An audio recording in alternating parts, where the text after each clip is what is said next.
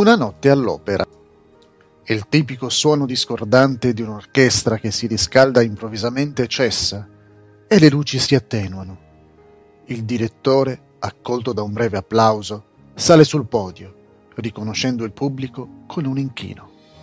Poi, nel silenzio più completo, alza le braccia e con un gesto imperioso conduce l'orchestra nelle note di apertura dell'ouverture. Hai mai vissuto un momento così emozionante? L'inizio di un'opera? Ti piacerebbe? Cos'è di preciso un'opera e quali sono le sue origini?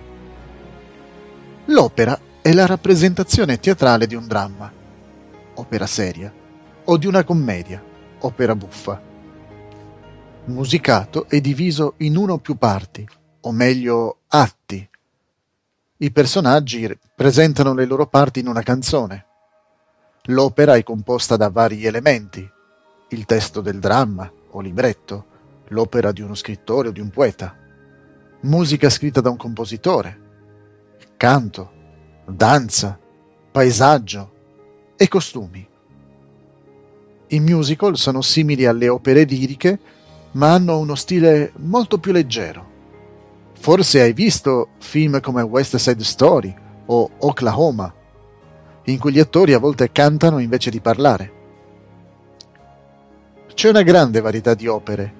Quelle di Wolfgang Amadeus Mozart e Gioacchino Rossini sono state descritte come brillanti. Quelle di Giuseppe Verdi sono vigorose, commoventi. Quelle di Richard Wagner sono complesse, lente e austere. Quelle di Georges Bizet sono colorate e vivaci. Quelle di Giacomo Puccini sono sentimentali.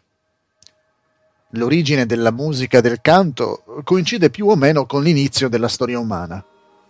Numerosi strumenti musicali sono stati fatti nell'arco della storia dell'umanità. Intorno all'undicesimo secolo fu adottato un sistema di scrittura musicale. Probabilmente l'opera ha avuto origine in Italia, a Firenze, alla fine del XVI secolo. Numerose parole italiane sono usate in molte altre lingue per descrivere aspetti di questa forma di composizione, opera, libretto, soprano, tenore, attestando le origini dell'opera. Mentre l'opera si diffondeva in varie parti d'Europa, subì molti cambiamenti.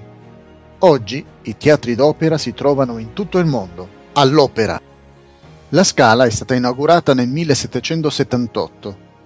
Dopo essere stata gravemente danneggiata dai bombardamenti della Seconda Guerra Mondiale, è stata ricostruita e inaugurata di nuovo nel 1946. Può contenere un pubblico di oltre 2000 persone. La sua costruzione richiama la classica forma a ferro di cavallo adottata dalla maggior parte dei teatri d'opera fra il XVII e il XIX secolo. Ci sono sei ordini di palchi tutti intorno. La buca dell'orchestra è lì davanti al palco. La Scala non è né il più antico né il più grande teatro d'opera del mondo.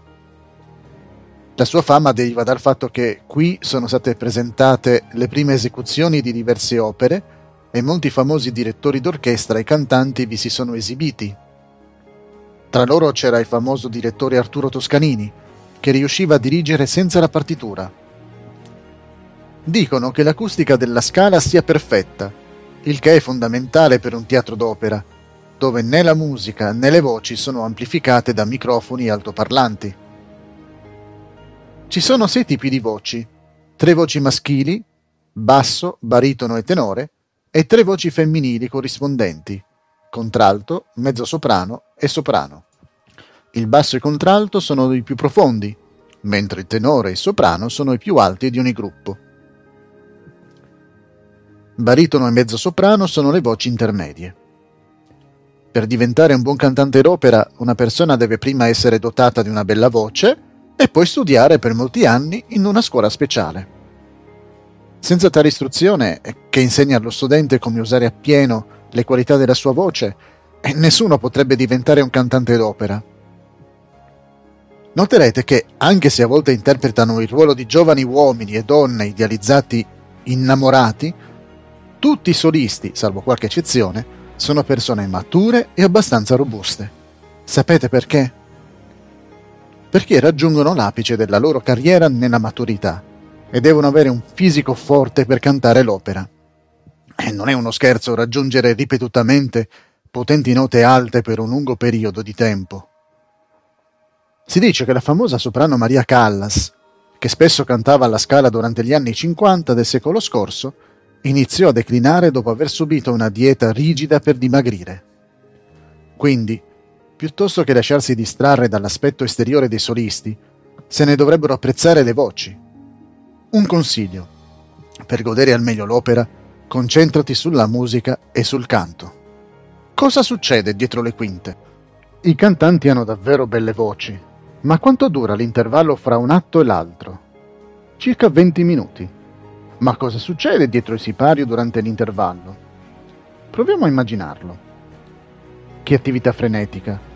Guidati da regista o direttore di scena, stageman specializzati o scenografi, macchinisti, elettricisti, falegnami e altri operai smontano la decorazione scenica in perfetta sincronizzazione e installano il nuovo scenario.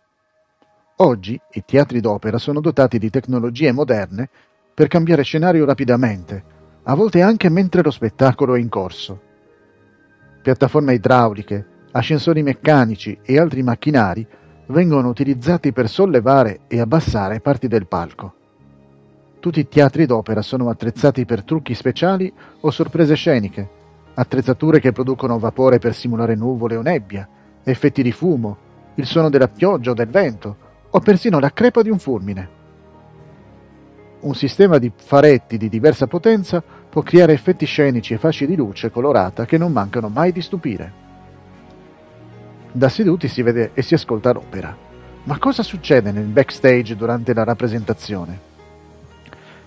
Questo è interessante. Mentre il pubblico si gode comodamente la performance degli artisti, un piccolo esercito lavora dietro le quinte. Immagina cosa succederebbe se un cantante, il coro o i ballerini non si muovessero al momento giusto. Nel backstage uno o più assistenti del regista seguono l'orchestra con la partitura e indicano ai cantanti quando salire sul palco al momento giusto. Il maestro del coro fa la stessa cosa con il coro. Al centro del boccascena c'è il suggeritore, nascosto al pubblico. Lui o lei segue i movimenti del direttore d'orchestra su uno schermo a circuito chiuso e, libretto in mano, suggerisce le battute, prestando particolare attenzione ai solisti nel caso in cui un cantante dimentichi una battuta mi sento di precisare che il boccascena è il settore del palcoscenico che fronteggia la sala su cui l'azione si svolge in modo visibile. Infine, il regista supervisiona i cambiamenti di scena e gli ingressi sul palco di un gran numero di attori e tiene d'occhio anche gli elettricisti in modo che i fasci di luce colorata siano diretti verso le sezioni appropriate del palcoscenico al momento giusto. Sono stati fatti piani per dotare la scala di due palcoscenici rotanti o elevabili come altri teatri d'opera per facilitare la preparazione dello scenario e per consentire di lavorare su più di uno spettacolo alla volta. Siete stupiti di scoprire quante persone lavorano contemporaneamente per mettere in scena un'opera? I grandi teatri d'opera hanno un'orchestra permanente, un coro e una compagnia di danza, centinaia di artisti, poi ci sono decine di altre persone coinvolte. Se si contano tutti gli artigiani, i sarti, i calzolai, i falegnami, i truccatori, gli elettricisti e gli scenografi che producono e dipingono gli scenari, senza dimenticare il personale necessario per la sicurezza, per l'amministrazione e per altri servizi, opere basate sulla Bibbia. Ci sono opere derivate dalla Bibbia? Sì, molte.